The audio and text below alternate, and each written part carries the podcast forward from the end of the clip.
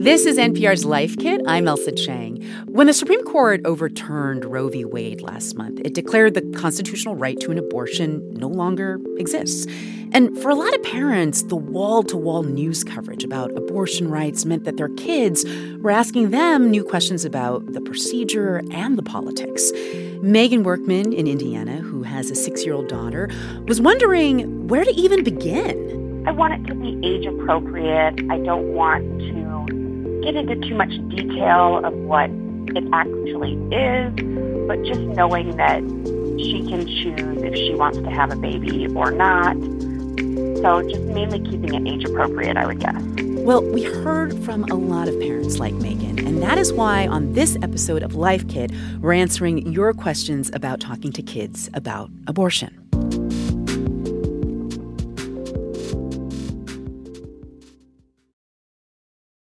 To answer many of your listener questions, we called up a few experts to help parents like Megan explain. Reena B. Patel is a parenting expert and licensed educational psychologist in San Diego, California. And Dr. Elise Berlan is a pediatrician and adolescent medicine specialist in Columbus, Ohio. Welcome to both of you. Thank, Thank you. you. for having me. So, I want to start with you, Ms. Patel. What is your advice to someone like Megan Workman, who we just heard from? Like, what is the first step to approaching this topic with kids, you think? First of all, it's uh, a question that many parents have, and, and, it's important to find out what your child already knows, mm-hmm. but use that guiding point. Ask your child as simple as things as just even do you know where babies come from, but do it in a way that um, they're really guiding that conversation and you're almost scaffolding. You're kind of filling in the pieces. Well, I am sort of wondering now that we're talking about where do you even begin? Like, what is the right age to even start a conversation like this? Parents know your child the best. It shouldn't be something that you feel forced to do, but do understand when your child is of school age, history is already being taught. They are learning about current affairs, current events. So having those natural conversations is so important. Okay, well, so much of what you said is leading to our next question from Jacqueline Cuevas. She's a mom of three from Detroit, Michigan. The nine year old is a little confused as to why people would want to get an abortion. And she doesn't understand what happens once they get it where does the baby go? Who takes it? It's a lot of questions that I didn't know how to answer.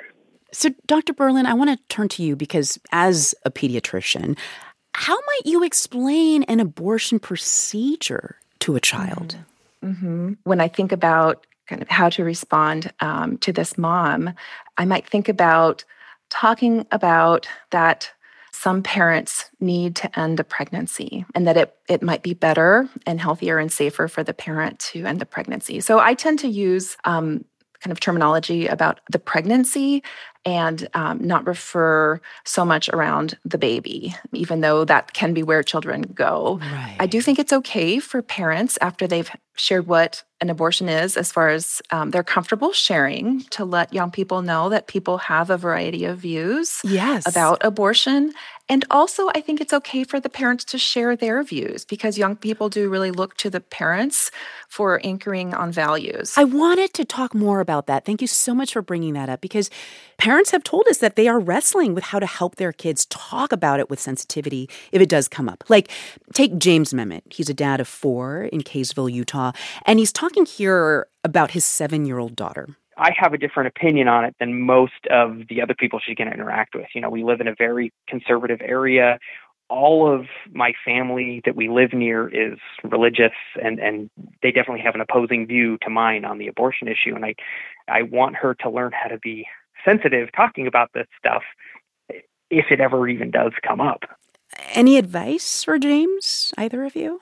So it's a great life lesson to teach um, children that it's okay to have whatever opinion that you have. So it's important to allow them to create their own opinions, but be respectful for others, and then where and when to have these conversations with individuals. Mm-hmm. So, our next question is from Meg Embry. Uh, she's a mother of two from Colorado, and she told us that she grew up evangelical, and this is her question how do you invite your kids to wrestle with really complicated, painful, not black and white questions in a way that's curious and compassionate without just encouraging them to accept what you think about the issue. And Meg Embry is just one of many parents who reached out to us who had concerns about imposing their own beliefs on their children. And I'm just curious, Ms. Patel, what advice do you have for parents navigating this potential conflict of opinion and wanting their kids to make up their own minds about this issue? What I would really recommend is first, really understanding where you are in this whole process. What are your thoughts? What are your feelings? Uh, so much um, has risen in terms of high level emotion with the outcomes um, and the overturning of Roe versus Wade. So check in with yourself first and allow for that openness and check in, empathize, validate what your child says. Um, I think it's important for parents to use the words I feel, I see, I hear, because what does that do? It shares and shows that respectful dialogue happening and that you're letting your child know that you really do hear what they're saying, even though you might have an opposing view or opinion. Well, you know, we all talked about how much this conversation might change depending on the age of your child or how much your child actually knows. But I'm also wondering, like, how much of this conversation takes shape depending on the gender of your child. Um, Shamika Sims is a mother of a 14 year old son from Topeka, Kansas, and she wrote to us and said one concern is, quote, making sure that he understands how these measures affect people with a uterus, him as a male, and his choices and responsibility for family planning. So, Dr. Berlan, I understand that you have two adolescent sons, and I'm just curious like what do you think personally should you as a parent have a different kind of conversation about abortion based on the gender of your kids? You know, I don't really think so. I think this is again about really listening to where your kids are. You know, we've talked about in our family um, abortion with our sons, and you know, there's there's not a perfect time or a perfect conversation. This is a journey. And I think if parents wait for the perfect time or when they have all the information, the risk is that they're not going to have the conversation and somebody else will. So I think, mm-hmm. you know, as parents, we want to kind of share our values and share the information that we have and our point of view with our kids yeah. so that they are prepared to have conversations and process this information within the safety of their family first. Yeah it can be very overwhelming. We have to give children, especially young children, just time to process and come back with questions.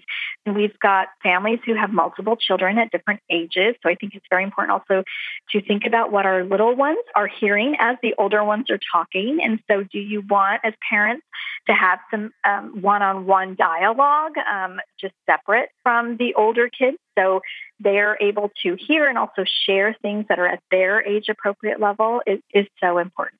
That was Reena B. Patel, a parenting expert and licensed educational psychologist in San Diego, California, and Dr. Elise Berlan, a pediatrician and adolescent medicine specialist from Columbus, Ohio. Thank you both so much for sharing this time with us. It was such a pleasure. You.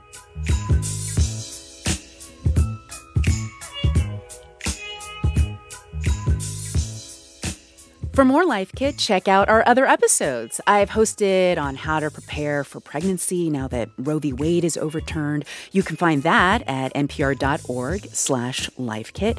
And if you love Life Kit and you just want more, subscribe to our newsletter at npr.org slash lifekit newsletter.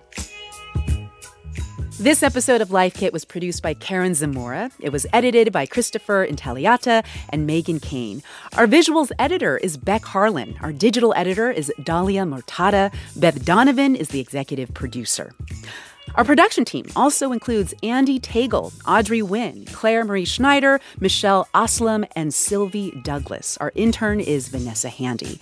Julia Carney is our podcast coordinator. Engineering support comes from Natasha Branch. Special thanks to Patrick Wood and Erica Ryan. I'm Ailsa Chang. Thank you so much for listening.